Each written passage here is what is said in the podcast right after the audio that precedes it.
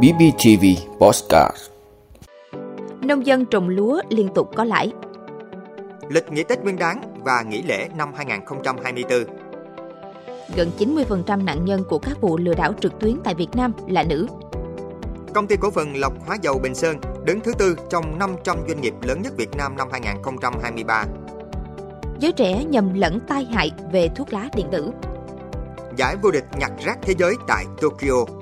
Đó là những thông tin sẽ có trong 5 phút sáng nay ngày 24 tháng 11 của podcast BBTV. Mời quý vị cùng theo dõi. Nông dân trồng lúa liên tục có lãi. Thưa quý vị, sản xuất lúa gạo chưa bao giờ ghi nhận nhiều tín hiệu tích cực như hiện nay. Người trồng lúa tại vựa lúa đồng bằng sông Cửu Long liên tiếp được mùa được giá qua cả 3 vụ sản xuất, đông xuân, hè thu và thu đông.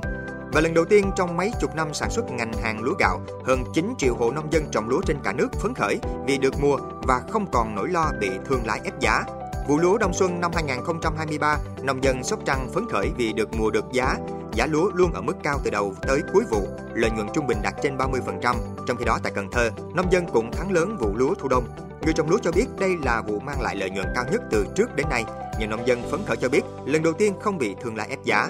Giá lúa tăng tại vựa lúa đồng bằng sông Cửu Long đã kéo theo giá lúa cả nước tăng theo. Ngay tại vùng sản xuất khó khăn như Nam Trung Bộ, nông dân Ninh Thuận cũng thu lợi nhuận tới 30 triệu đồng một hecta trong vụ hè thu.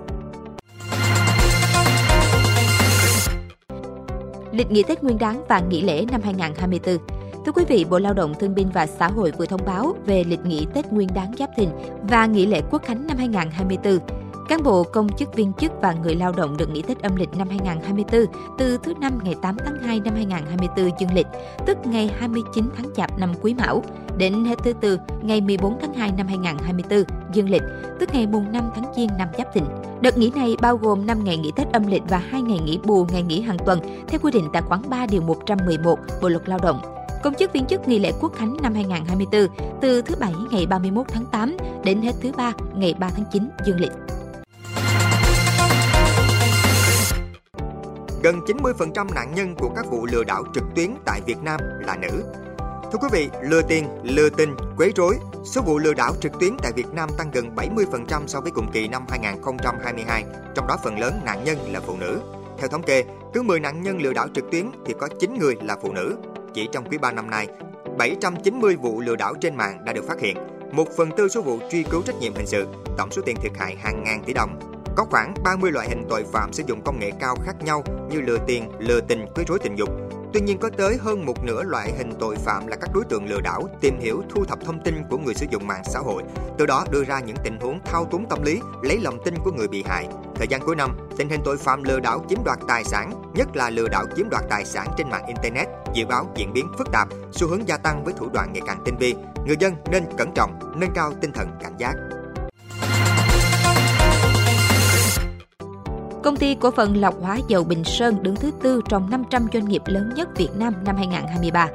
Thưa quý vị, công ty cổ phần lọc hóa dầu Bình Sơn BSR là doanh nghiệp đứng thứ tư trong 500 doanh nghiệp lớn nhất Việt Nam năm 2023. Kết quả của công bố bảng xếp hạng VNR 500, top 500 doanh nghiệp lớn nhất Việt Nam năm 2023 do Vietnam Report phối hợp cùng báo Vietnamnet tổ chức. BSR đứng thứ tư sau Samsung Việt Nam, Tập đoàn Dầu khí Việt Nam và Tập đoàn Xăng dầu Việt Nam. Sau 14 năm đi vào hoạt động, BSR đã sản xuất 89,2 triệu tấn sản phẩm, tổng doanh thu hơn 1,53 triệu tỷ đồng và nộp ngân sách nhà nước khoảng 216.000 tỷ đồng. Ước thực hiện đến hết tháng 11 năm 2023, BSR sản xuất khoảng 6,7 triệu tấn sản phẩm, đạt 131% kế hoạch năm, tổng doanh thu ước đạt 133.000 tỷ đồng, nộp ngân sách nhà nước ước đạt 15.000 tỷ đồng.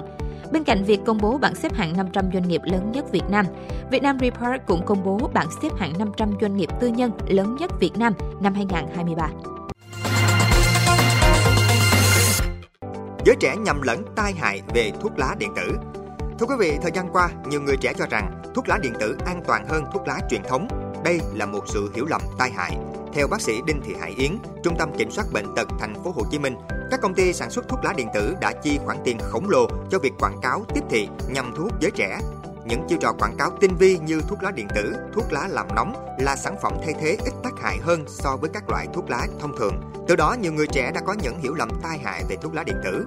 Đó là thuốc lá điện tử là hàng công nghệ với thiết kế thời trang hấp dẫn, thay thế an toàn cho thuốc lá truyền thống vì chứa ít nicotine, ít chất độc, có mùi hương vị dễ chịu, không hôi, không ám mùi.